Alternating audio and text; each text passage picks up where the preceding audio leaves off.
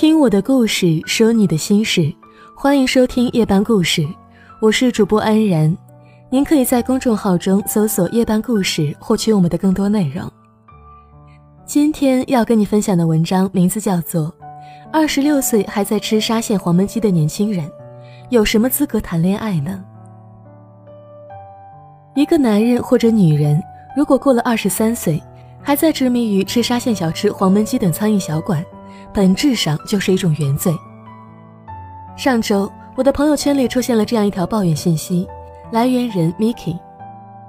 大致上说的就是相亲对象看完电影之后，带着他从繁华的街道走到了胡同犄角旮旯，吃起了人均二十块的香河肉饼。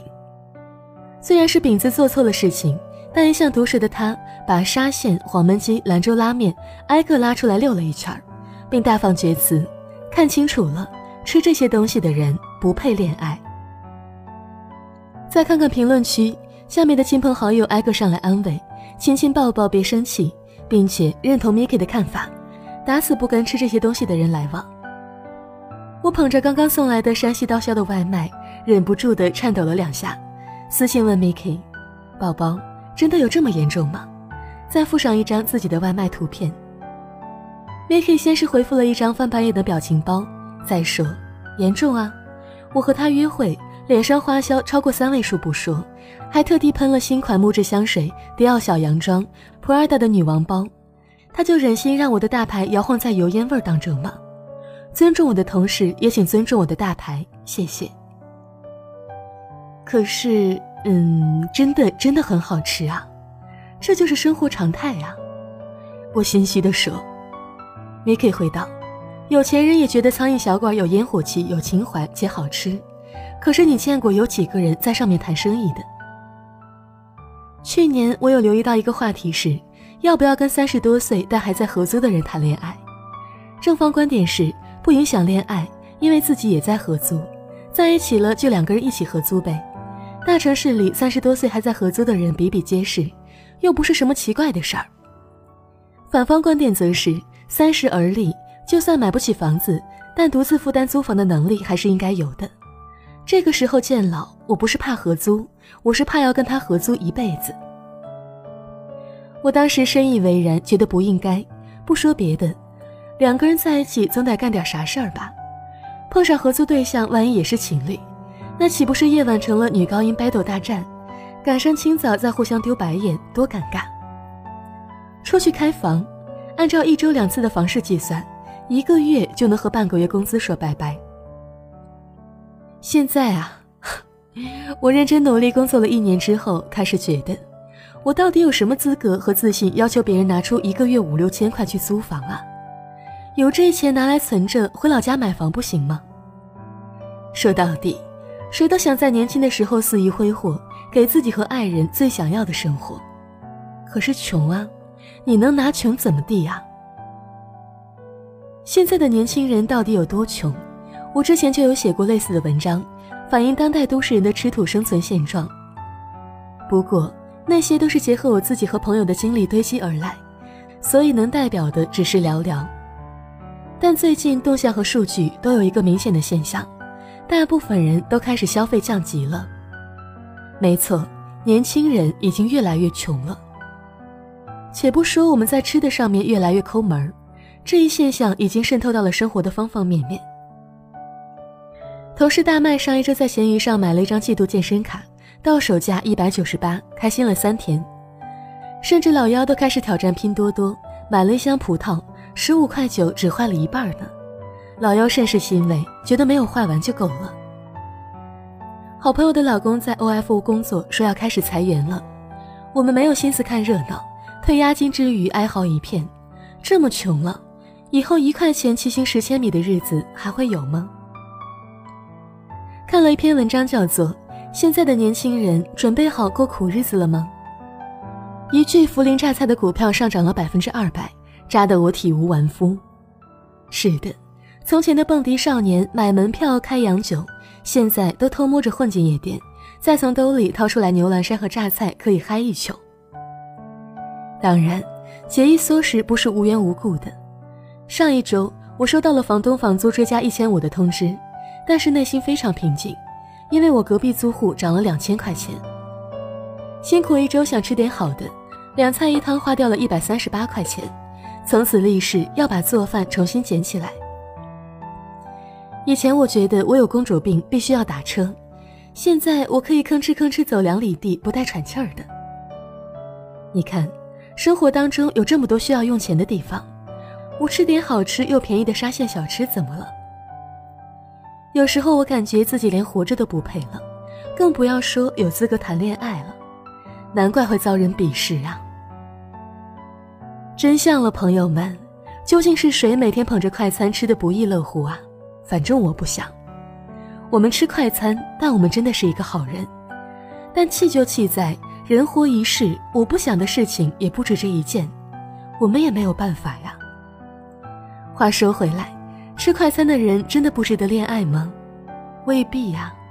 经济没有那么轻松的前提下，相对克制才是真的理智。约会的时候吃快餐，总比约会的时候装大尾巴狼，花半个月吃一顿大餐，确定关系之后再被剥皮显形，一起来还债来的好。约会吃快餐，它赢在真实且有上升的空间。在欲望横行的大都市里，保持节俭也是一种美德。撇开无可奈何的收入低不说，起码这还是一个知道过日子、实在的男人。闺蜜的老公天天抱怨自己的男朋友太抠了，每个月钱一到账立马存起来，存着以后再也不拿出来了。之后闺蜜家里发生变故，妈妈做手术需要救命钱，东拼西凑的，最后还是自己抠门的老公一股脑拿出自己的小金库说：“你看，这就是平时节俭存钱的意义。”回过头来想想，但凡是个人都会遇到点急用钱的事儿，跟一个挥霍无度的人整天好吃好喝的，平时爽了，但关键时刻他又能做什么呢？对于执迷于吃快餐的我们来说，都是极其悲观主义的人，因为我们知道一朝倒下去，不知道身后有没有人接着。这个时候，我们就需要给自己留条后路，克扣平时的吃穿用度、社交通勤。这是一种对自己和伴侣负责任的表现。用物质来衡量感情得失，本质上就是可怜虫。真的优渥的男孩女孩，大概不会计较吃什么，因为世界上好的东西都已经吃遍了。我们也感激，在我们吃快餐的时候，身边还会有人陪着。这也代表着将来你有资格拥有更好的我。宁可看不起没钱的白头老翁，也不要看不起贫穷的年轻人。我们相信时代，也对自己抱有期待。所以呀，请与我这样的快餐男孩或者女孩谈恋爱吧。沙县小吃的饺子给你，黄焖鸡里最好吃的鸡翅给你，山河肉饼的肉馅给你，山西刀削面最劲道的面给你，煎饼果子里的辣条给你，炒河粉的豆芽给你。烤冷面最喜欢的烤肠给你，买一送一的冰淇淋都给你，凉皮肉夹馍搭配着给你，最可期的未来也给你。而你呢，只需要把你的真心给我，就够了。我是安然，晚安。你不知道我的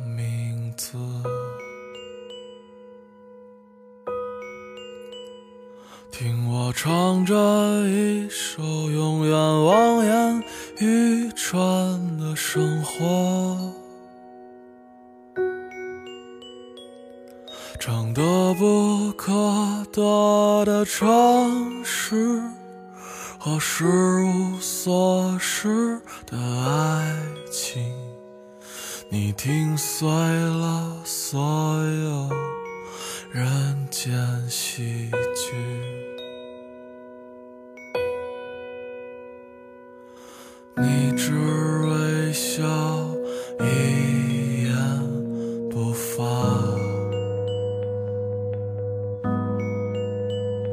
就像五十年后的那次四目相对啊！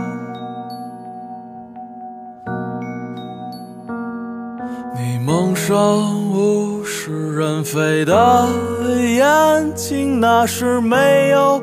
离别的风景，忘掉名字吧，我给你一个家。傲寒我们结婚。在稻城冰雪融化的早晨，傲寒我们结婚。布满星辰斑斓的黄昏，傲寒我们结婚。让没发生过的梦都做完。忘掉那些过错